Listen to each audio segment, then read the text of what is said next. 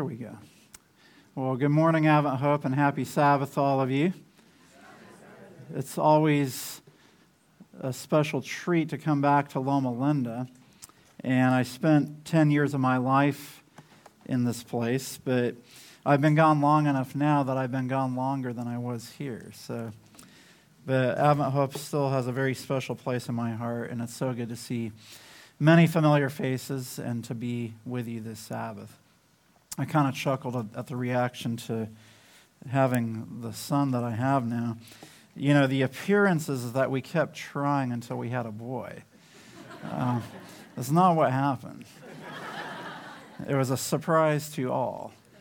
And we, we're, we're grateful for God's blessing in that regard. I'm just going to ask the Lord to be with us and we will begin this message. Father, we thank you for this beautiful Sabbath day. We thank you that we can worship you and come together. And I just pray that as, as I speak this morning, that you would guide my mind and give me the words to speak that would be just what each one of us needs this morning as we prepare for the soon return of Jesus. We thank you for the blessing to be here today, and I pray this in Jesus' name. Amen. The title for the message this morning is Eyewitnesses of His Majesty. And I want you to turn to 2 Peter chapter 1, and we're going to be starting in verse 16 of 2 Peter chapter 1. 2 Peter chapter 1 verse 16. Here the apostle Peter says, "For we have not followed cunningly devised fables when we made known unto you the power and coming of our Lord Jesus Christ, but were eyewitnesses of his majesty, for he received from God the Father honor and glory when there came such a voice to him from the excellent glory This is my beloved Son, in whom I am well pleased. And this voice which came from heaven we heard when we were with him in the Holy Mount. The Apostle Peter is giving a message to the Christian church saying, We are not following cunningly devised fables. Sometimes you get the idea when you talk to some people who are out there that the Bible and Christianity and even the Adventist faith is just a cunningly devised fable, a neatly put together set of ideas. As atheists like to say, religion is the opium of the masses.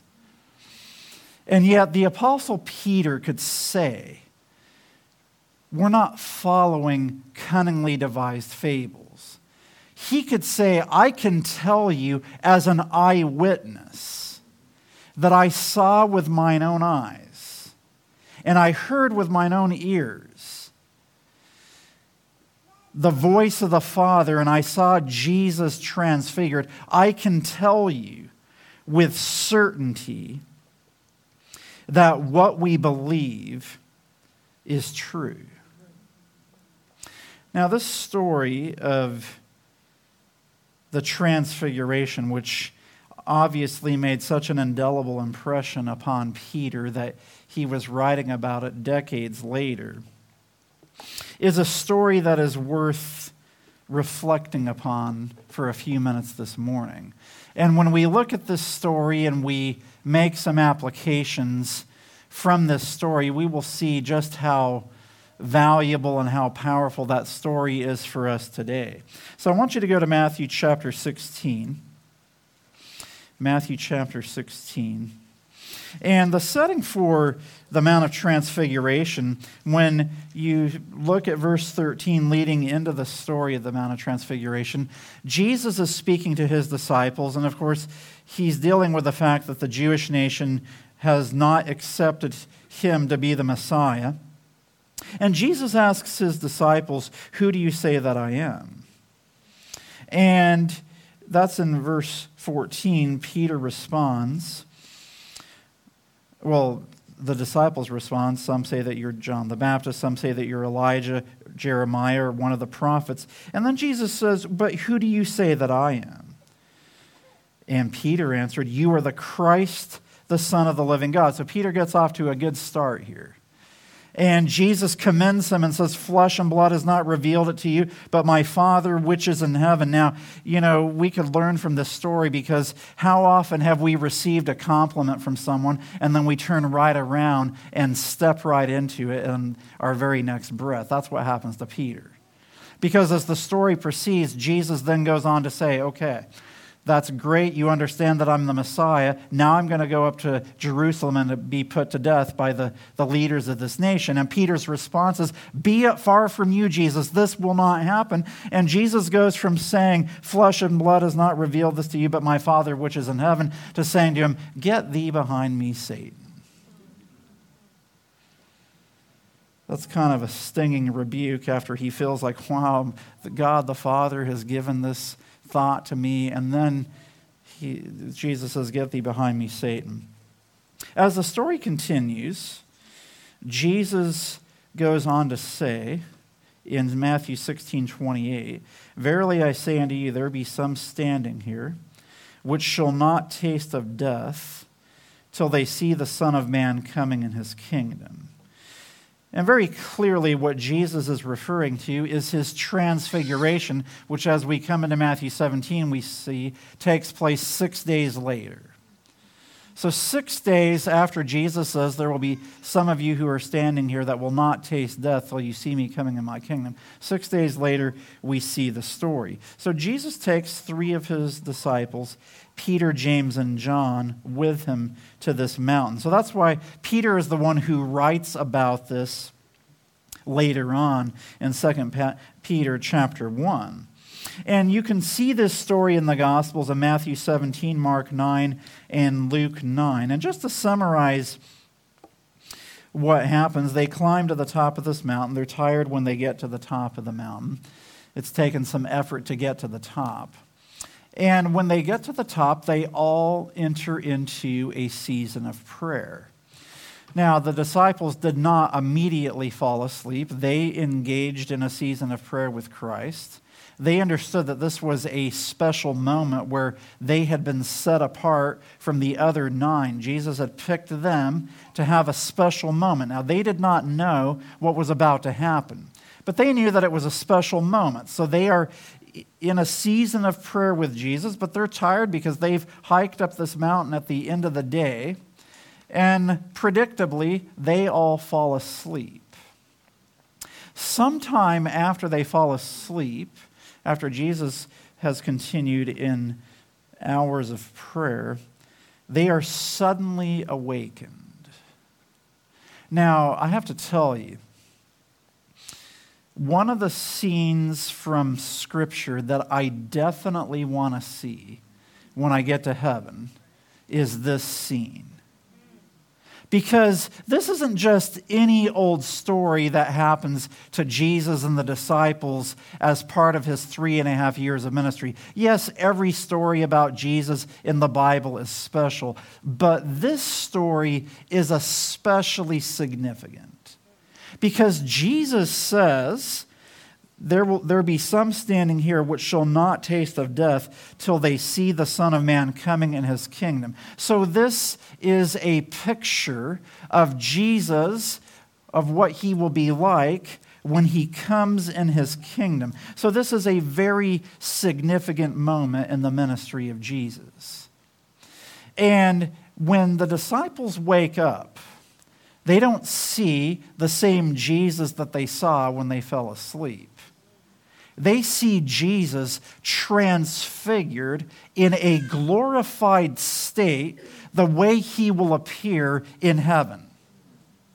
And not only do they see Jesus glorified as he will appear when he comes in his kingdom and as he appears in heaven, they see Jesus standing with Moses and Elijah. Now, just minutes, hours earlier, the disciples are, you know, they are with who they believe to be the Messiah, and they're having what seems to be an ordinary earthly experience climbing up a mountain. And now they wake up from sleep and they see the heavenly kingdom. It's a powerful moment. And it's a moment that I want to see when we get to heaven. Now, it's interesting that Moses and Elijah were the two glorified human beings who were called from heaven to come down and minister to Jesus. Notice, what Ellen White says in Desire of Ages 425. These men, chosen above every angel around the throne, had come to commune with Jesus concerning the scenes of his suffering and to comfort him with the assurance of the sympathy of heaven. The hope of the world, the salvation of every human being was the burden of their interview. Now, it's interesting that's from Desire of Ages. If you read that whole chapter, there's not a lot of detail about what Moses and Elijah said to Jesus, and the Bible doesn't give us much detail either. We just see that Moses and Elijah are there and that Moses and Elijah speak to Jesus. But we can use some sanctified imagination to think about what might have been said in that conversation. We're told that the hope of the world, the salvation of every human being, was the burden of their interview. But think about this. Before the cross, everybody who accepted the sacrifice of Christ for their sins did so by faith. Because Jesus had not yet died as the Lamb of God, as the sacrifice of the sins for the whole world. So when Moses and Elijah come down to the Mount of Transfiguration, they have some personal motivation.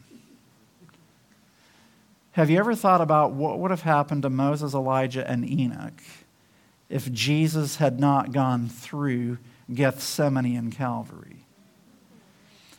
Their sins, which as the Bible says, all have sinned and come short of the glory of God. And we can point to some sins of Moses and Elijah. Now, Enoch, there's no record, but the Bible says all have sinned. Moses, he killed an Egyptian. Moses lost his temper and struck the rock in anger just before entering the promised land. Elijah, after his Mount Carmel experience, then gets discouraged and, and, runs off into the wilderness. And what could have been an even greater revival in Israel was stunted by him fleeing away when Jezebel said, I'm going to put you to death. But obviously, that was not the end of the story of Moses when he lost his temper. That was not the end of the story of Elijah when he fled into the wilderness. But they needed the blood of Jesus, just like we do. Without the blood of Jesus, they would be lost.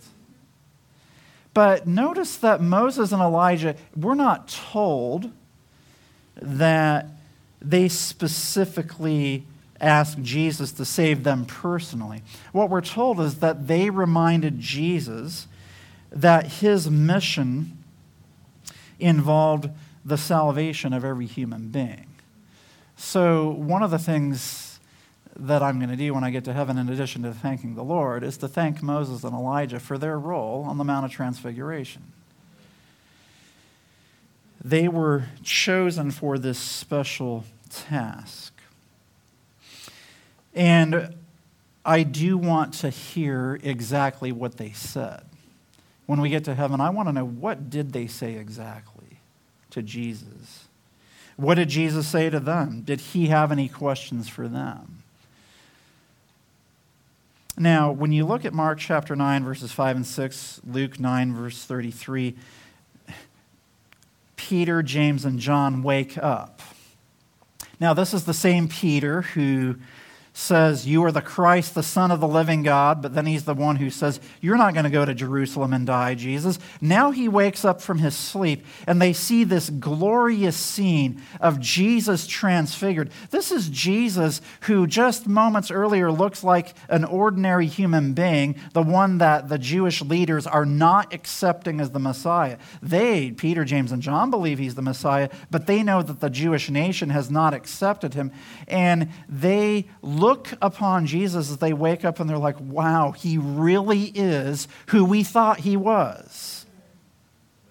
What an amazing moment. We really are following the Messiah. And, you know, there's so many different things Peter could have said. But what Peter says here is hey, it's great that we're all here together. Why don't we build tabernacles, one for Moses and Elijah and Jesus? Wouldn't that be a good idea? It's like, okay, so how are you going to do that, Peter? You know, I'm sure, look, Peter, James, and John, after the cross and after they were filled with the Holy Spirit, I'm sure there were many times they were like, why didn't we ask Moses and Elijah, hey, what advice do you have for us? How can we be better disciples for Jesus? What would the Father have? What's the message from the Father to you, to us, that we should think about as we continue to follow Jesus here on this earth? I'm sure they thought of that many times after Jesus ascended to heaven. And you know, a lot of times we miss out on opportunities for God speaking to us because, you know, how many of us in certain sacred moments, rather than listening to the voice of God, we just start speaking mindlessly? You know, sometimes I'm around people that when things get silent, it feels awkward and then they think they have to say something. And sometimes the best thing to do is to just stay quiet. I mean, Peter would have been possibly or probably better served to have just not said anything to say what he said. Because after Peter says, Hey, why don't we build three tabernacles? Then the ground starts shaking, and then the Father speaks, and they think they're going to die, and they fall to the ground and cover their faces. Now, there's another statement from Ellen White in Desire of Ages 425 though being overcome, or through, excuse me, through being overcome with sleep, the disciples heard little of what passed between Christ and the heavenly messengers. Failing to watch and pray, they had not received that which God desired to give them a knowledge of the sufferings of Christ and the glory that should follow. Now, you think about what happens after this. I mean, when Jesus dies on the cross, you know, Peter was the one saying, This isn't going to happen to you. Like when Jesus died on the cross, the disciples are living in the moment as if they never could have dreamed that this could have happened to Jesus. And Moses and Elijah were coming down from heaven to help the disciples understand here's what's going to happen to your master, but don't lose hope. But because they had fallen asleep, they missed out on this. But then they also missed out on the glory that would follow. So they were going to be told, Jesus is going to die, but just wait till after. It's going to get a lot better. They lost the blessing that might have been theirs through sharing his self sacrifice. Slow of heart to believe were these disciples, little appreciative of the treasure with which heaven sought to enrich them. Now, if we stopped right there, be like, oh man. But it's not all lost here. The next sentence says, Yet they received great light. So it was not all lost on Peter, James, and John, this amazing experience that they have on the Mount of Transfiguration. The quote goes on to say, They were assured that all heaven knew of the sin of the Jewish nation in rejecting Christ. You know, here they are three and a half years. It's like, why isn't the Jewish nation accepting Christ? If he's the Messiah, wouldn't they be accepting him? Now they're hearing straight from heaven Moses and Elijah. This really is the Son of God. This really is the Messiah. And not only Moses and Elijah saying it, they hear the voice of the Father saying so. They were given a clearer insight into the work of the Redeemer. They saw with their eyes and heard with their ears things that were beyond the comprehension of man. They were eyewitnesses of his majesty, and they realized that Jesus was indeed the Messiah to whom patriarchs and prophets had witnessed, and that he was recognized as such by the heavenly universe. What an amazing moment. Yes, they get scared when the earth starts to shake and the voice of the Father speaks, but at the end of the day, they knew that Jesus really is the Messiah. 100%. They were with him. They saw him transfigured. They saw him glorified. They saw Moses and Elijah glorified. They heard the voice of the Father, and they knew that Jesus really is the Messiah. Now, there's some interesting applications that can be made from this story. Moses and Elijah, You know, Jesus says that there will be some of you standing here who will not taste death till you see the Son of Man coming in your kingdom. So, what is it about the Mount of Transfiguration, as we call it, where Jesus is transfigured and the glorified forms of Moses and Elijah appear? And this is a representation of Jesus coming in his glory. I'm sure many of you have heard of this before, but think about this. Moses died and he was the first who was also resurrected, which is why Romans chapter 5 says that death reigned from Adam to Moses. Up until Moses, there had never been a resurrection. So when Moses is resurrected, and that's why in, Jude, in the book of Jude, verse 9, the devil contends with Christ over the body of Moses because up until the time that Moses is resurrected, Satan could glibly say, Everybody that has died is in the grave and they're never coming up because they all have sinned, and the penalty of sin is death. They're never coming out. And when Jesus comes to resurrect Moses, G- er, Satan says to Jesus, On what authority can you raise Moses from the dead? Let me show you the record of sin in his life. And you say that the wages of sin is death. He can't come out of the grave. You haven't even paid the penalty for it that you talk about. And Jesus just simply responds, The Lord rebuke thee. And Moses is resurrected. Moses is the first of the faithful saints who have trusted in the Lord through history that is resurrected after dying. Elijah is translated without seeing death. death. Not the first one. Enoch was the first one who was translated without seeing death. Elijah is the second. But Moses and Elijah are chosen to be representatives of human beings that are saved when Christ comes in his kingdom and takes those who are faithful back to heaven. Because when Christ comes in his kingdom and takes the faithful back to heaven, there will be in heaven, by and large, those who have died and been resurrected. And there will also be a special group of people like Enoch, and Elijah who never taste death. We call them the 144,000.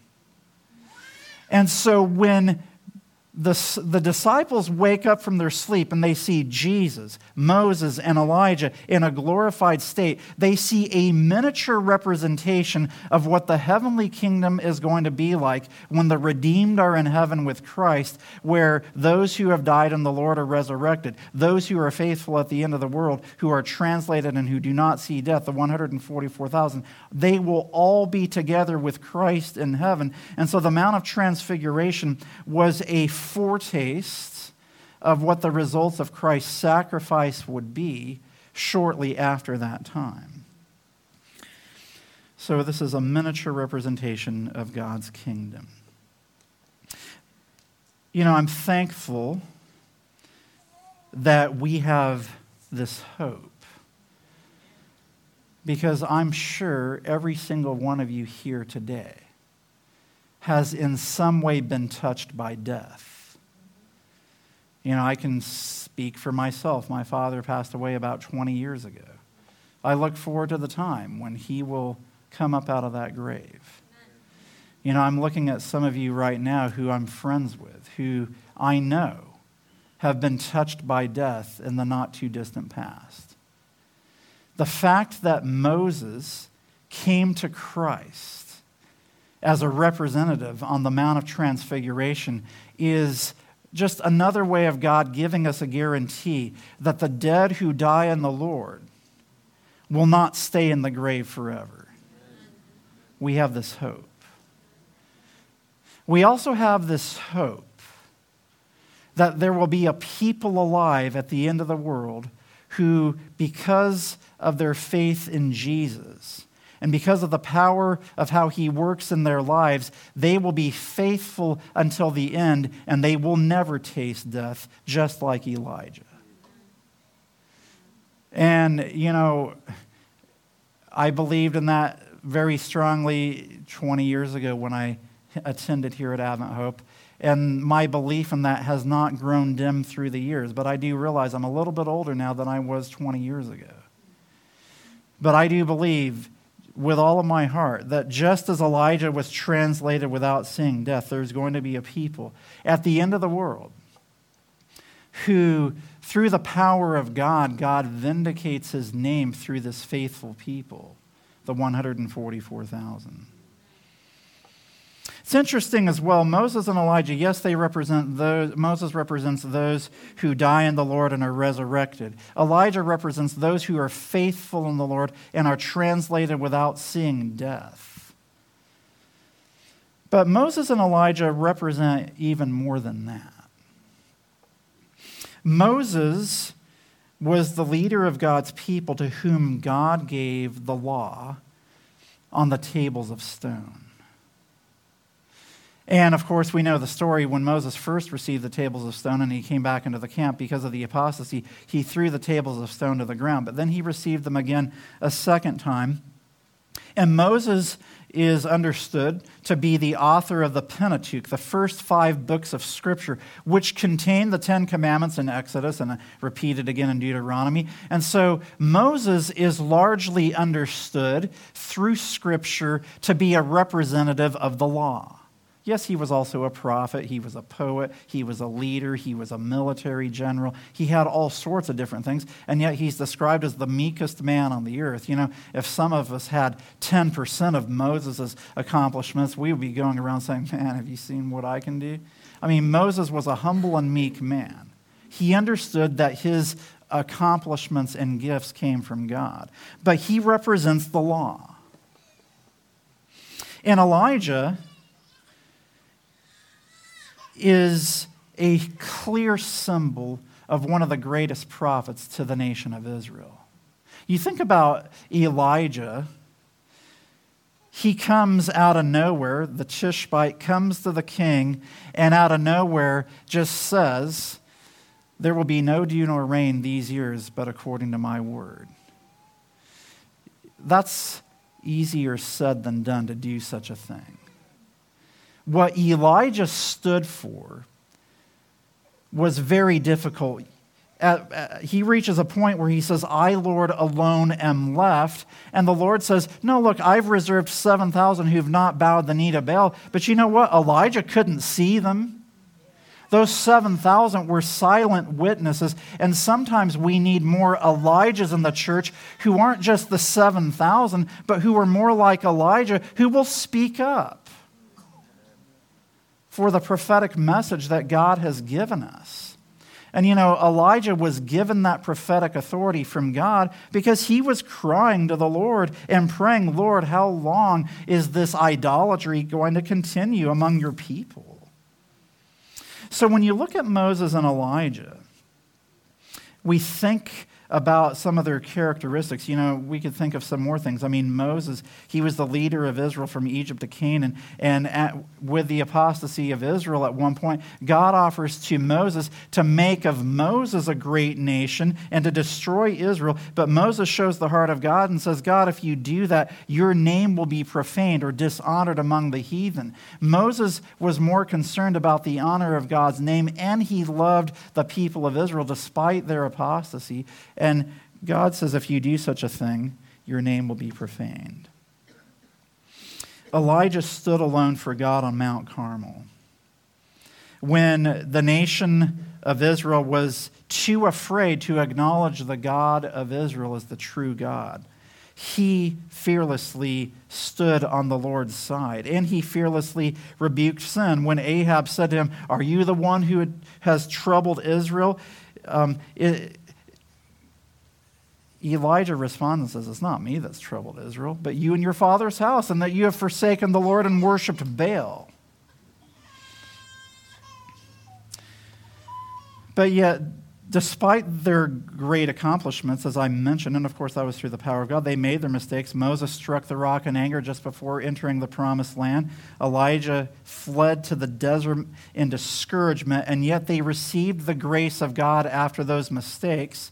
And Moses upon his death shortly after is resurrected and taken to heaven. Elijah, despite the fact that he fled in discouragement, was called of God to go back and to do a work, and then he was translated without seeing death. So here, standing on the Mount of Transfiguration, Moses and Elijah are offering encouragement to Christ.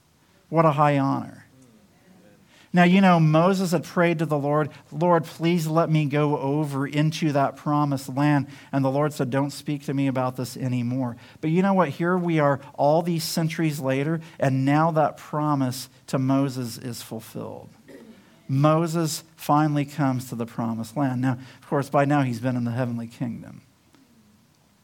But he's called to a greater purpose because now he's ministering to Christ just before his sacrifice. Moses and Elijah, as fellow humans, were acutely aware of the trials that come through serving God in the work to save man. They were co laborers with Christ. They loved the Lord and they loved God's people, and they dedicated their lives to the salvation of God's people. And that's why they were then called upon to minister to Christ to remind him, We've worked with you in the past. Moses could remind the Lord, Remember all the years that you gave me the grace to be the leader of your people. And Elijah could remind Christ, Remember of the time that I was the, your prophet to the nation of Israel and of how your mighty wonders were manifested and people were saved who otherwise would not have been. And now, Lord, we're calling upon you to go through this major challenge that you are facing, but the whole world is depending upon what you do. And Moses and Elijah could say these things to Christ because they had given everything in their lives to being faithful to Him. So now they're called upon to minister to Christ on the Mount of Transfiguration. These were the best possible representatives that could have come to minister to Christ just before his death. And you know, if the disciples hadn't been sleeping, they would have received from some instruction from Moses and Elijah as well. You know, it's interesting. You read the account in Scripture. They walk back down the mountain. They get to the base of the mountain. Ellen White says that they were so awestruck that hardly anybody said anything. And they get to the base of the mountain. And Jesus says to them, Don't say anything about this vision to anybody until after, you, until after I raise from the dead. And you know, just how slow they are, they're like, what's he, what's he talking about after he's raised from the dead? Come on, guys, wake up. You know how hard that would be to not tell that story to anybody? I mean, you know, for lack of a better illustration, let's just say that you were, well, I'll just use myself as an illustration. Let's just say I was traveling somewhere and I was in an airport somewhere, maybe making a, a, a change of planes in an airport somewhere, and some official comes up to me and pulls me aside and says, um, some, Somebody very important needs to speak with you. And I pulled aside and I come into this room and they open the door, and inside this room is the President of the United States. Now, hang on. I know some of you don't like the President of the United States. That's not my point. Let's just imagine this is a president that you really like. Now, some of you may like the president, and I'm not here to say one yay, yay or nay about any politician. But let's just say so here I'm called in to see the President of the United States. And the President of the United States says, Look, Norman, I just want to say I am so thankful for the work that you are doing as a Seventh day Adventist. And I just want you to know that as long as I'm the president, you are protected with everything that you do. We are covering you. You will have security, protection, and support to do whatever you need to do to give the three angels messages. I'm a, a silent believer, I'm a silent witness to your faith, but I can't say anything more than that. But I'm meeting you secretly to let you know you are going to be covered the rest of your life to do the work that you're doing. But there's one condition to this thing you can't tell anybody. You can't even tell your wife. I mean, I'd walk out of that room, man, I just got to see the president and I can't tell anybody. I mean, imagine Peter, James, and John. They've seen Moses and Elijah transfigured. They've seen Christ in a glorified, transfigured state. And they heard the voice of God the Father. And now they can't tell anybody. Of course, they got to tell everybody about it after Jesus was raised from the dead. And you know, Scripture says, in the mouth of two or three witnesses, every word should be, shall be established. Peter, James, and John could say, hey guys, we've got a story to tell you. I don't know why we didn't think about this when Jesus died, but we're, we're with it now. You remember that time? And then they could tell the other disciples and everybody else exactly what they saw. Let's go back to 2 Peter chapter 1. 2 Peter chapter 1. When you look at these verses in the context of what Peter is saying, it starts to make more sense when you think about the story of the Mount of Transfiguration. For we have not followed cunningly devised fables when we made known unto you the power and coming of our Lord Jesus Christ, but were eyewitnesses of his majesty. Now, I want to make a challenge to all of you here today. As believers in Jesus, as followers of his teachings, as believers in the second coming of Christ, we are not following cunningly devised fables. This is not just some nice little fairy tale to make us feel good about ourselves as we live here on planet Earth, and yet it will all come to naught. No, this is for real. We are not following cunningly devised fables. When we made known unto you the power and coming of our Lord Jesus Christ, but were eyewitnesses of his majesty. So Peter could say, I saw it. And he goes on to say, He received from God the Father honor and glory when there came such a voice to him from the excellent glory, This is my beloved Son in whom I am well pleased. So Peter said, I was an eyewitness and I heard. And this voice which came from heaven, we heard when we were with him in the Holy Mount. But you might be thinking, but wait a minute. I have no reasonable expectation to, to think that I will ever see something like Peter, James, and John saw before the coming of Jesus? Well, let me tell you something. First of all, we do have the promise of his coming. That's going to be even better than what the three disciples saw on the Mount of Transfiguration. But Peter knows what you're thinking too. And now he picks it up in verse 19. Notice what he says in verse 19. We have also a more sure word of prophecy. Whereunto you do well that you take heed, as unto a light that shineth in a dark place, until the day dawn and the day star arise in your heart. This is what Peter is saying. You may not get to see what I saw or hear what I heard, but I have something that's even better. He uses the term more sure. It's even better. It's the more sure word of prophecy. Now, obviously, I, I, realize I'm a bit biased. I love the study of prophecy. I've written a book on Daniel, I've written a book on Revelation, and I love prophecy. And I obviously agree with the sentiment, the more sure word of prophecy. And I want to say this you know, sometimes I see Adventists who study prophecy in such a way that Christ is left out of the study of prophecy. And I've seen some weird stuff come out of those kind of studies so that people start to set dates for Sunday laws and Second Coming or setting dates for, like, I live near Nashville, Tennessee, and there was a group that was setting a date for Nashville to be destroyed by a nuclear bomb. And I mean, it was going to be the day before my birthday, and I was like, wow, happy birthday to me. Um, and the day came and went. So there's some weird, strange stuff that, that gets out there when people focus on prophecy disconnected from Christ.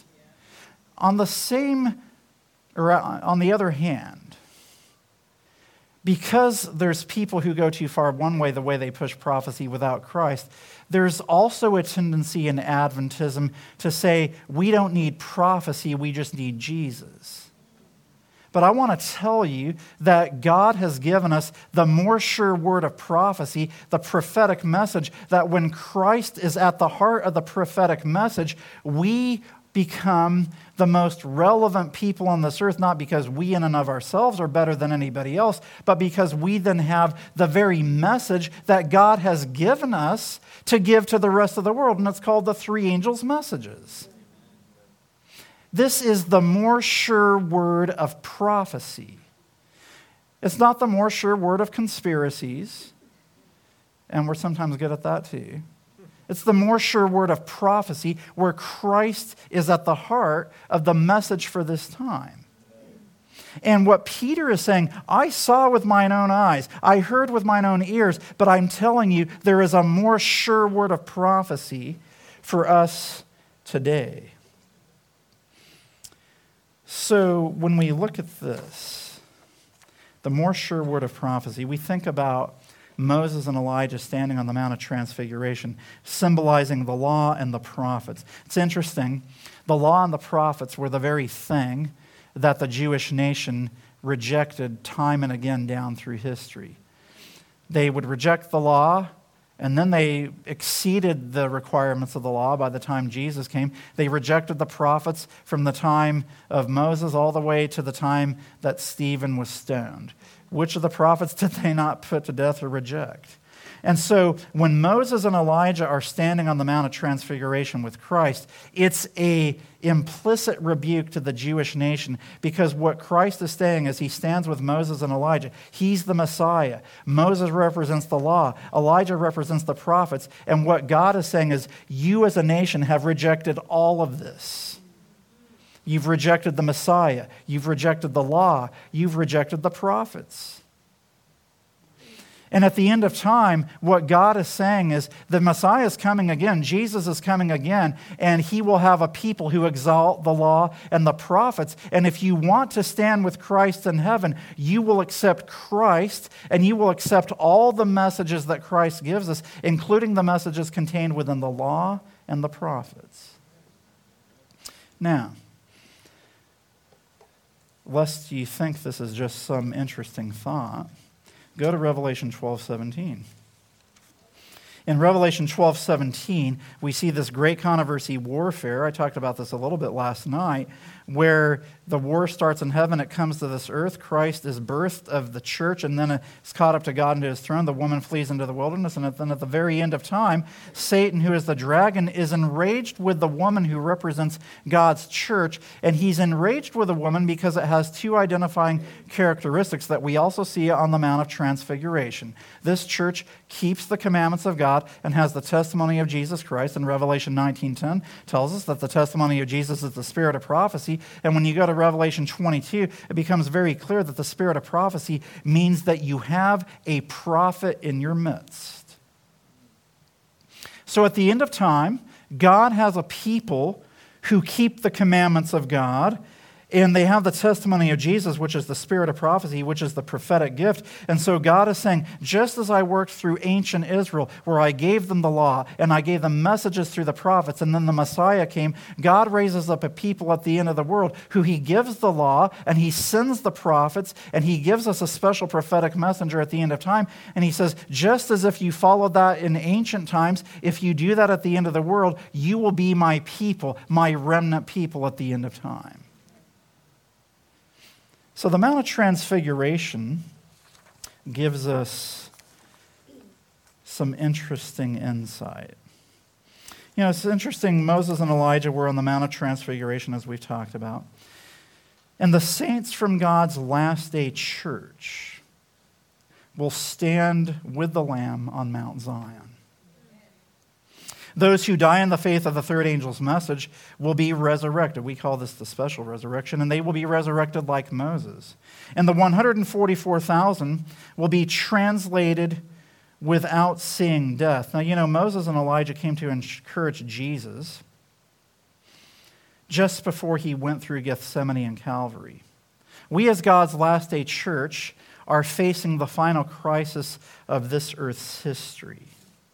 Moses and Elijah will not be appearing to us personally like they did to Christ, but we have something even better, as Scripture says. We have the more sure word of prophecy. And as we continue in 2 Peter chapter 1, it continues to say in verse 19, we have also a more sure word of prophecy, whereunto you do well that you take heed as unto a light that shineth in a dark place until the day dawn and the day star arise in your heart. Verse 20 says, Knowing this first, that no prophecy of the, of the scripture is of any private of interpretation, for the prophecy came not in old time of the will of man, but holy men of God spake as they were moved by the Holy Ghost. Listen, the prophetic message that we have at the end of time is not of private interpretation. So like I say, be wary of those prophetic messages where it's like, we have a new and fresh take on Revelation 13. It's not going to be what we've always thought Revelation 13 is going to be. We've actually discovered a new method that helps us to know what's actually going to happen. There's not going to be a Sunday law. It's actually all going to just come from the left and they're going to take over the world and all that. No, no, no. Don't follow private interpretations. We have a more sure word of prophecy and it shines light into the darkness of this world. And Christ is the very one who gives us this prophetic message. Because he loves us, he shows us what is coming. I said this last night, I'll say it to those of you who are here today. There are people who say, Oh, I don't need to worry about what's coming, I just need to know who's coming. And you know what's going to happen when you don't know what's coming? You'll be deceived by the who that comes because you don't know the more sure word of prophecy and you don't, you don't follow what jesus says when he says there will be false christs and false prophets that will arise and deceive many. Anybody who goes against the more sure word of prophecy and gives you a false interpretation of the prophetic message is a false christ and a false prophet don't just follow anybody because they claim to be a Seventh day Adventist and they can put up 50 quotes on the screen to make it look like they know what they're talking about. And I've said this before too. If it takes 50 quotes from Ellen White and 100 verses and you come to the end of the study and it's just as confusing as when you started, you're probably on the wrong track there's the more sure word of prophecy that we have as a people with a prophetic message that's not of private interpretation. And while Christ and uh, Moses and Elijah may not appear to us personally, Christ speaks to us directly through the more sure word of prophecy. And when we face the final crisis of Earth's history, we can, by faith, claim the promises of Scripture knowing that Christ has foretold everything that's going to happen is we will lean on our relationship with the Lord and we will lean on our faith in the messages that Scripture has given to us. I'm thankful for the more sure word of prophecy. I'm thankful for the books of Daniel and Revelation. They fit together like a hand and a glove. They were written several hundred years apart, and yet they are harmonious.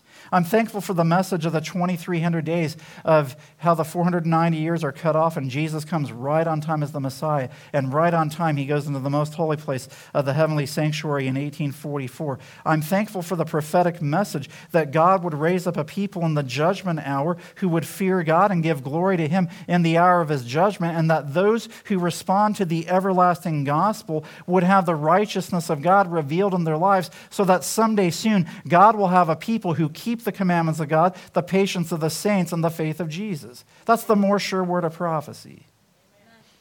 I'm thankful for all of these things. Now, as I wrap this up, think about this amazing picture that takes place. Jesus meets with Moses and Elijah on the Mount of Transfiguration. He's glorified for a moment. The scene fades away. He comes back down the mountain, and not long after, he faces Gethsemane. And he says, Father, if it be possible, let this cup pass from me.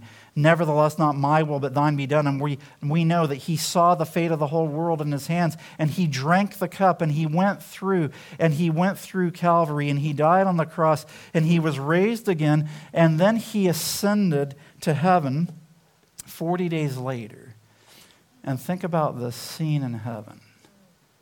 This is a scene that I want to see replayed as well. Jesus is entering into the heavenly gates, and the angelic host is singing the song of Psalm 24 Lift up your heads, O ye gates, be ye lifted up, ye everlasting doors, and the King of glory shall come in. And all the angels of God are worshiping him. Worshiping him. But you know who else was there in that crowd? Moses and Elijah. And you know what Moses and Elijah said to Jesus when he came back into the heavenly gates?